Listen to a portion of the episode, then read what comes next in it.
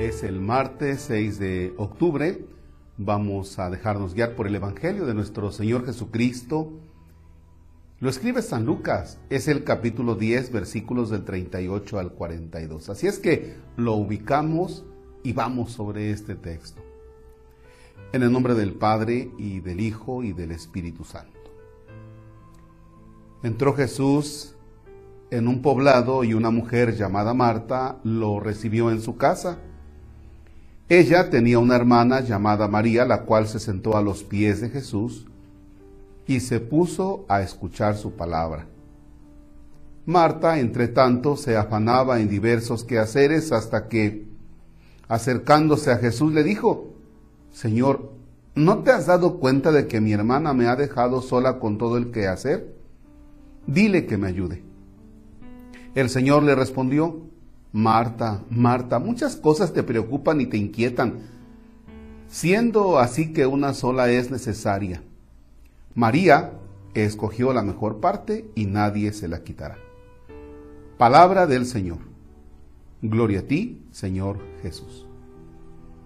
Puedes poner pausa para releer el texto o continuamos.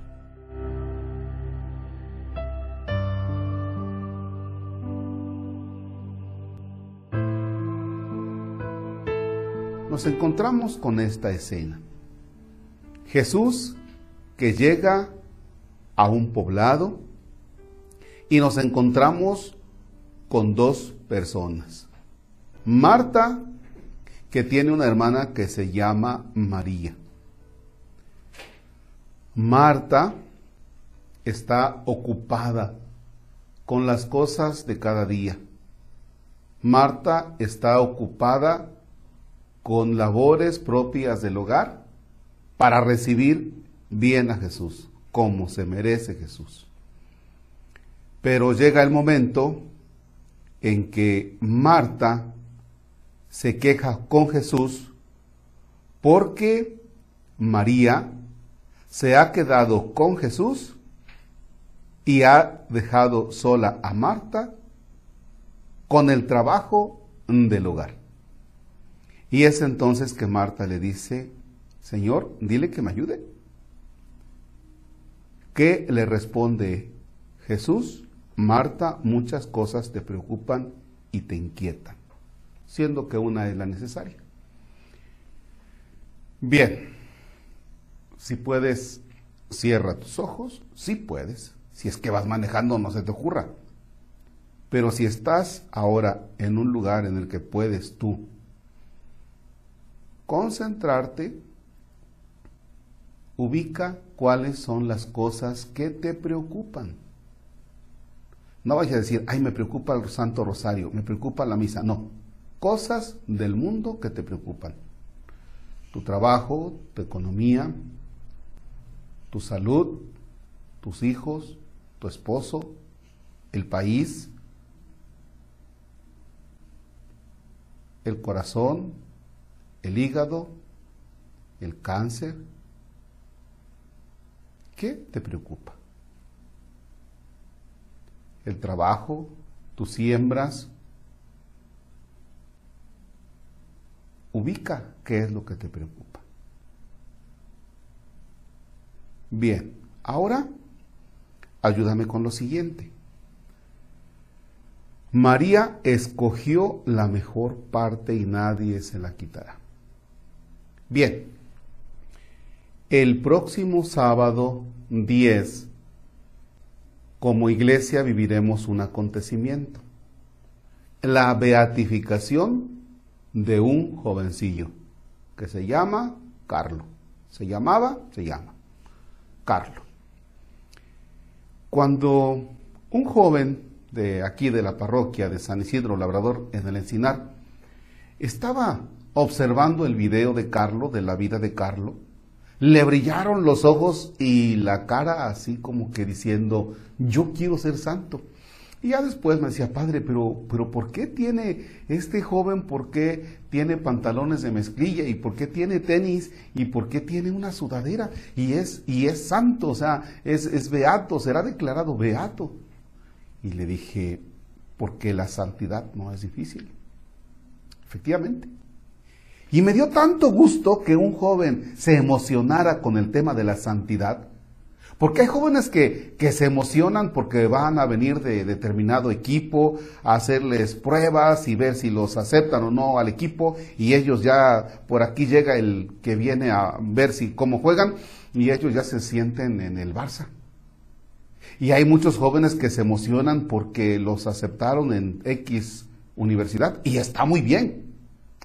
Pero ver que un joven se entusiasma por la santidad es un regalazo. Y ahora, ¿qué te parece si tú como empresario, como campesino, como maestro, como médico, como químico, como abogado, como presidente municipal, como ama de casa, como secretaria, como comunicador, ¿qué te parece si te emocionas con el tema de la santidad? ¿No te gustaría ser santo? Y para ser santo, no necesariamente tienes que estar dentro del seminario, ni tampoco tienes que estar así con las manitas juntas y así como yo con, este, con esta cosita aquí, o, ponerte tú alba o tu sotana, como quieras, ¿no? Tú puedes ser santo, los santos son personas normales, como Carlos, un jovencillo. Pero ¿qué crees? ¿Cuál crees que sea la clave de la santidad? La de, Mar, la de María. ¿Por qué? Porque está a los pies de Jesús el tema del el activismo en el mundo de hoy es muy fuerte. La pandemia nos vino a decir, tranquilos, todos a casa. Pero es que tengo que salir, es que, es que yo tengo que trabajar, es que tengo que comer. Sí, es cierto, es cierto. Pero la pandemia nos dijo, se calman todos, se calman todos. Porque andan como Marta, muchas cosas les preocupan ¿Y en qué momento tú estás escuchando a Jesús? María. María es la que elige la mejor parte, se queda a escuchar a Jesús, dedica momento prolongado para escuchar a Jesús, dedica un momento prolongado para estar con Jesús. La santidad no es algo que se alcance por las fuerzas propias. Ah, es que yo me propongo que voy a ser santo, voy a ser bueno, pero nunca estoy en contacto con Jesús Eucaristía. Carlo tenía un profundo amor a Jesús en la Eucaristía. Entonces, si tú quieres ser santo, si tú quieres ser una persona que refleje el reino de Dios a los demás, necesitas tener momentos como María de encontrarte con Jesús, ya sea mediante la Sagrada Escritura, ya sea mediante la oración. Yo los animo a que esta semana traigan entre ustedes el tema del futuro beato, Carlo. Ténganlo en tema de mesa, de desayuno, de comida, de cena. Y checa la cara de quien se emociona.